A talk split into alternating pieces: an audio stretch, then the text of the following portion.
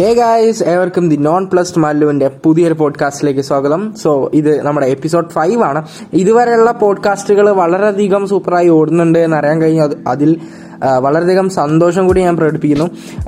ഏതായാലും നമ്മുടെ പോഡ്കാസ്റ്റിലേക്ക് സ്വാഗതം. അതുപോലെ തന്നെ നിങ്ങൾ ഈ പോഡ്കാസ്റ്റ് ആദ്യമായിട്ടാണ് കാണുന്നതെങ്കിൽ തീർ- കേൾക്കുന്നതെന്നുണ്ടെങ്കിൽ നിങ്ങൾ തീർച്ചയായിട്ടും സ്പോട്ടിഫൈയിൽ നമ്മളെ ഫോളോ ചെയ്യുക. അതുപോലെ തന്നെ നിങ്ങൾ ഇൻസ്റ്റാഗ്രാമിലാണ് ഇതിനെക്കുറിച്ച് അറിയാൻ പറ്റുന്നുണ്ടെങ്കിൽ തീർച്ചയായിട്ടും ഇൻസ്റ്റാഗ്രാം ഫോളോ ചെയ്യുക. നമ്മുടെ ഇൻസ്റ്റാഗ്രാം ഐ ഡി എന്ന് പറയുന്നത് ശ്രീരാം വർമ്മ എന്നാണ്. തീർച്ചയായിട്ടും ഫോളോ ചെയ്യുക. നല്ല വളരെയധികം നല്ല നല്ല കണ്ടന്റ് കിട്ടുമെന്ന് ഞാൻ വിശ്വസിക്കുന്നു. സോ ബേസിക്കലി ഈ ഇന്നത്തെ പോഡ്കാസ്റ്റ് എന്ന് പറഞ്ഞിട്ടുണ്ടെങ്കിൽ എല്ലാ ദിവസവും നമ്മൾ വെറൈറ്റി ആണ് ബ്രിങ് ചെയ്യുന്നത് അതുപോലെ തന്നെ ഇന്നൊരു വെറൈറ്റി കണ്ടന്റ് തന്നെയാണ് തീർച്ചയായിട്ടും. സോ ഇന്നത്തെ പോഡ്കാസ്റ്റ് നമ്മൾ പറയാൻ പോകുന്നത് നമ്മൾ ഇന്നലെ ദാറ്റ് ഈസ് മെയ് രണ്ടാം തീയതി റിസൾട്ട് വന്നിരിക്കുകയാണ്. എന്തിന്റെ റിസൾട്ട് എന്ന് പറഞ്ഞാൽ കോവിഡിന്റെ അല്ല സ്കൂളിന്റെ അല്ല മറിച്ച് ഇലക്ഷന്റെ റിസൾട്ടാണ് വന്നിരിക്കുന്നത്.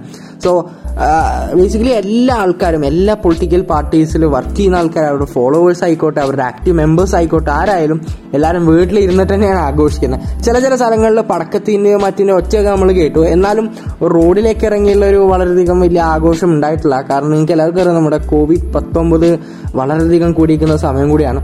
സോ എല്ലാവരും വീട്ടിനകത്ത് ഇരുന്ന് ആഘോഷിച്ചു ചില ആൾക്കാർ ആഘോഷിക്കാതിരുന്നവരും ഉണ്ട്.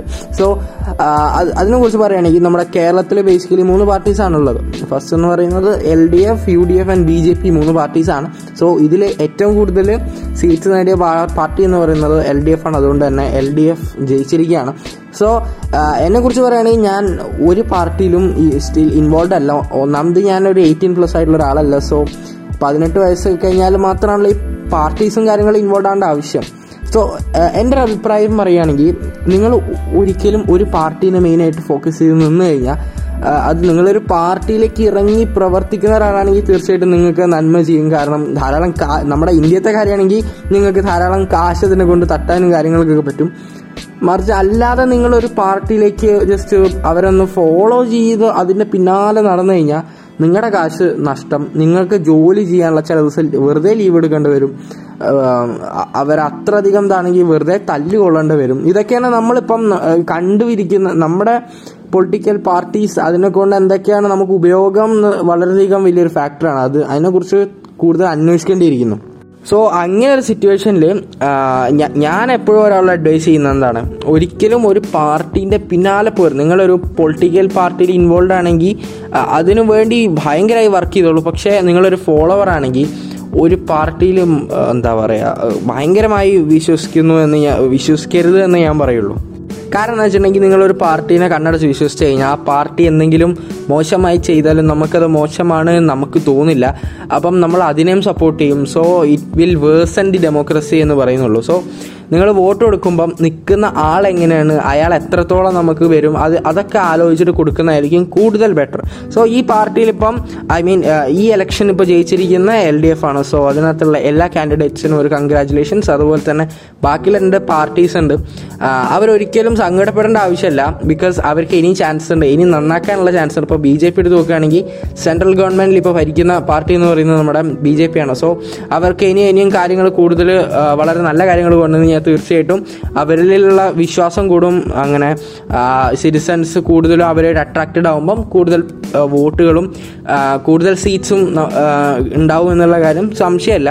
അത് കുറയുകയാണെങ്കിൽ തീർച്ചയായിട്ടും സിറ്റിസൺസിന് മനസ്സിലായി ഉണ്ടാവും അവരെ കൊണ്ട് വലിയ ഗുണമല്ല എന്ന് മനസ്സിലാവുമ്പോൾ മാത്രമേ അവർ വോട്ട് ചെയ്യാതിരിക്കുള്ളൂ. സോ ചെയ്യേണ്ടത്രേ ഉള്ളൂ. ഏത് പാർട്ടി അല്ലെങ്കിൽ അവരെ കൊണ്ട് മാക്സിമം പറ്റുന്നത് ചെയ്യുക ഒപ്പോസിഷൻ പാർട്ടി ആണെങ്കിലും എല്ലാവരും മാക്സിമം ഒപ്പോസ് ചെയ്യുക so that it could improve the എന്താ പറയുക ഇംപ്രൂവ് എ ഡെമോക്രസി പിന്നെ പൊളിറ്റിക്സിനെ കുറിച്ച് പറയുകയാണെങ്കിൽ ഇനിയും വരുന്ന ജനറേഷൻസ് നമ്മുടെ വിക്കി തക്ക് ഓൾറെഡി ഒരു പോഡ്കാസ്റ്റിൽ പറഞ്ഞ പോലെ തന്നെ ഇനിയും വരുന്ന ജനറേഷൻസിൽ ഒരിക്കലും എനിക്ക് തോന്നുന്നില്ല ഒരു പാർട്ടി അങ്ങനെയുള്ള ബേസ് ആയിട്ടൊരു അടി ഉണ്ടാവും എന്ന് എനിക്ക് തോന്നുന്നില്ല. കാരണം പലരും അങ്ങനെയുള്ള ചിന്തയിൽ നിന്ന് വിട്ടുമാറിക്കൊണ്ടിരിക്കുകയാണ്. ഈ പാർട്ടി എന്നുള്ള കാര്യങ്ങൾ ഒരു ഇലക്ഷൻ എടുക്കുമ്പോൾ മാത്രം ചിന്തയിൽ വരുന്നതാണെങ്കിൽ തീർച്ചയായിട്ടും എന്താ പറയുക ഈ അടിപിടികൾ കുറയ്ക്കാം എന്നുള്ളൊരു കാര്യമുണ്ട്.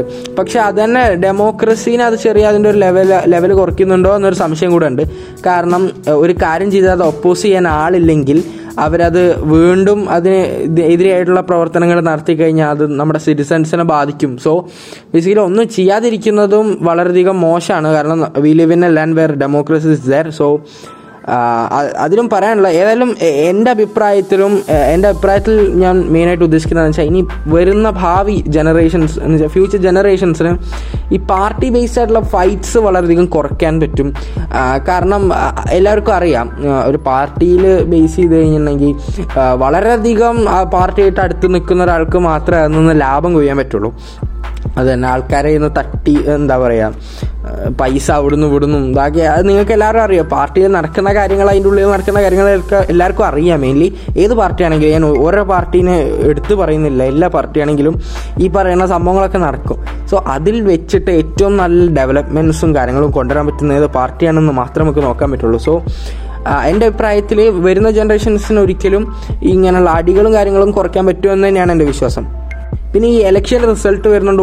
ഒരു പാർട്ടി ഒരു തോറ്റ പാർട്ടീനെ വളരെയധികം ഇതാക്കി പറയുന്നു. പറയുന്നതൊക്കെ ഒരാളുടെ ഇത് അല്ല ഓക്കെ പക്ഷെ ഒരാളുടെ പേഴ്സണൽ ആയിട്ടുള്ള ഇൻഫർമേഷൻ എടുത്ത് പറയുന്നു.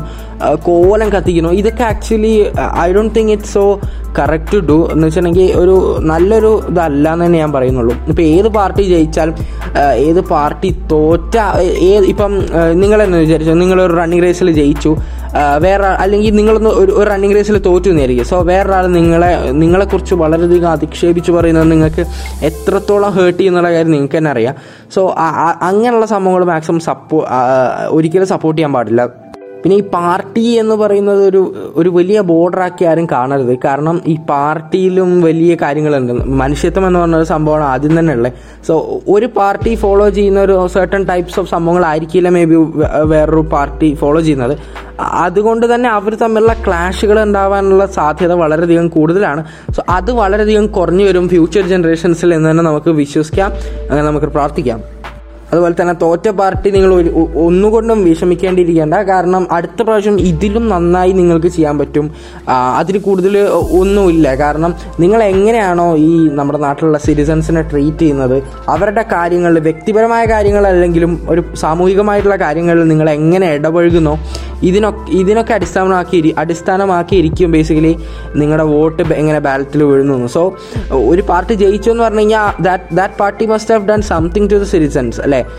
എന്നാലേ അവർക്ക് ജയിക്കാൻ പറ്റുള്ളൂ പിന്നെ അതിനെ അധിക്ഷേപിച്ച് മറ്റേ ഒപ്പോസിഷൻ പാർട്ടീസ് കാര്യം പറഞ്ഞിട്ട് കാര്യമല്ല ഏതായാലും ജയിച്ച പാർട്ടി നമ്മുടെ കേരളത്തിൽ ഇപ്പോൾ ജയിച്ച നമ്മുടെ പിണറായി സർക്കാരിന് ഒരു അഭിവാദ്യങ്ങൾ അതുപോലെ തന്നെ ബാക്കിയുള്ള രണ്ട് പാർട്ടിക്കാരും B J P and Congress ആണ്. സോ നിങ്ങൾ രണ്ടുപേരും ഒരിക്കലും സങ്കടപ്പെടേണ്ടിയിരിക്കേണ്ട. സോ നിങ്ങൾക്ക് ഇതിനെക്കാട്ടും നന്നായിട്ട് ചെയ്യാൻ പറ്റുമെന്ന് നമ്മൾ വിശ്വസിക്കുന്നു. അങ്ങനെ ചെയ്തിട്ടുണ്ടെങ്കിൽ തീർച്ചയായിട്ടും നിങ്ങളുടെ അടുത്ത ഇലക്ഷനുള്ള ബാലറ്റിൽ വോട്ട് തീർച്ചയായിട്ടും വീഴും. സോ ഇനി എന്നെ കുറിച്ച് പറയുകയാണെങ്കിൽ ഞാൻ നേരത്തെ പറഞ്ഞ പോലെ പതിനെട്ട് വയസ്സല്ലാത്തതുകൊണ്ട് എനിക്ക് ഞാൻ ഒരു പാർട്ടിയിൽ ഇൻവോൾവ് അല്ല. എനിക്ക് ഒരു പാർട്ടിനെ ബേസിക്കലി ഇഷ്ടമല്ല സോ പിന്നെ ഇങ്ങനെ ഡെമോക്രസി മെയിന്റെയിൻ ചെയ്ത് പോകുന്നു ഉണ്ടായതുകൊണ്ട് തന്നെ ഞാൻ ഇലക്ഷന്റെ ടൈമിൽ ഏറ്റവും നന്നായിട്ട് നിൽക്കുന്ന ഏത് കാൻഡിഡേറ്റ് ആണ് അങ്ങനെയുള്ള ആസ്പെക്ട്സ് നോക്കിയിട്ടാണ് ഞാൻ ഞാൻ വോട്ട് ചെയ്യണമെങ്കിൽ വോട്ട് ചെയ്യുക അതുപോലെ തന്നെ ആവണം എന്ന് ഞാൻ പറയുന്നുള്ളൂ.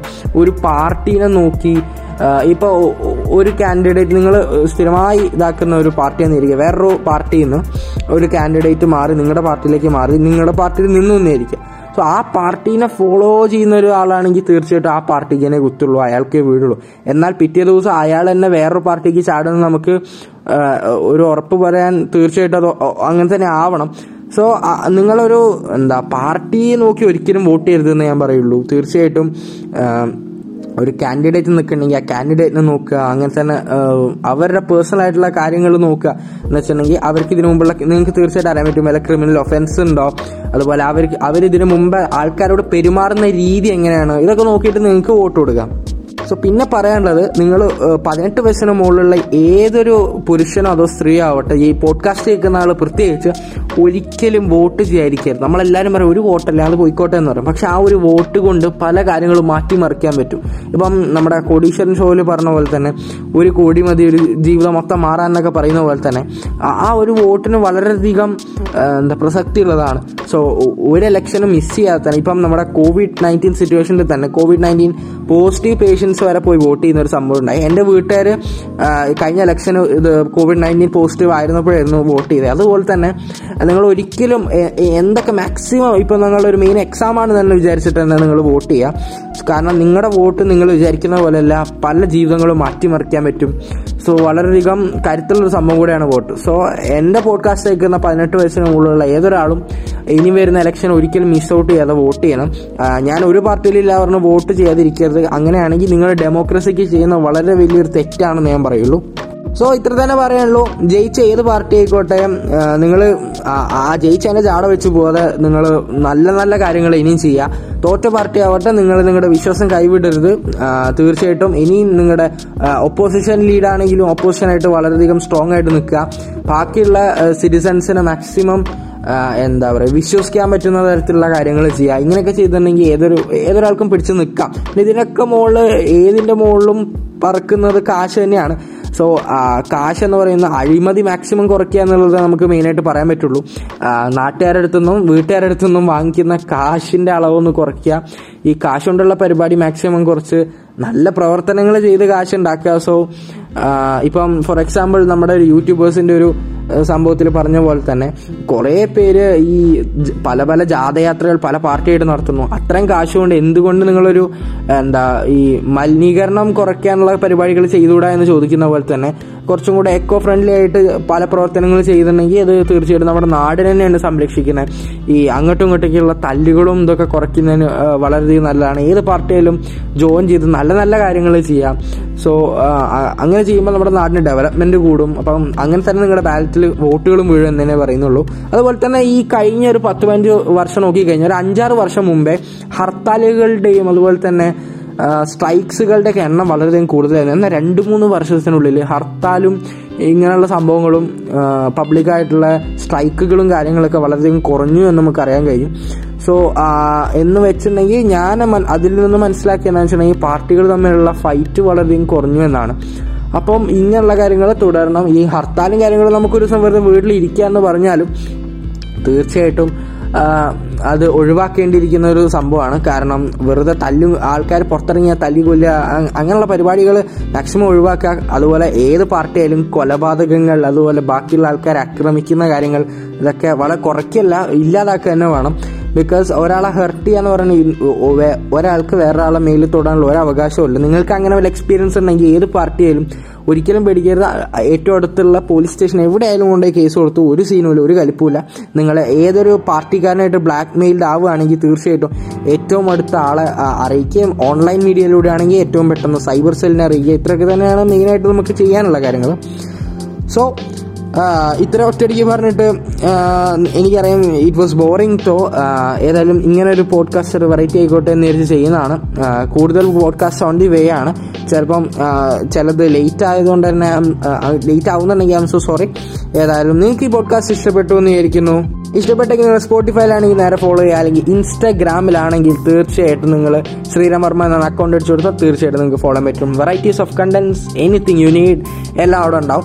ഏതായാലും സ്റ്റേ സേഫ് സ്റ്റേ ഹോം പുറത്തേക്ക് ഇറങ്ങുമ്പോൾ പബ്ലിക് ആയിട്ടുള്ള സ്ഥലമാണെങ്കിൽ ഡബിൾ മാസ്ക് ഉപയോഗിക്കുക സാനിറ്റൈസേഴ്സ് യൂസ് ചെയ്യുക അധികം പുറത്തിറങ്ങാതിരിക്കുക അതൊക്കെ തന്നെ പറയാനുള്ളൂ so I am leaving for the next video thank you for watching the podcast the un plus Mallu and അടുത്ത പോഡ്കാസ്റ്റിൽ കാണുന്നവരെ me Sriram Varma signing off from the podcast thank you and take care and bye bye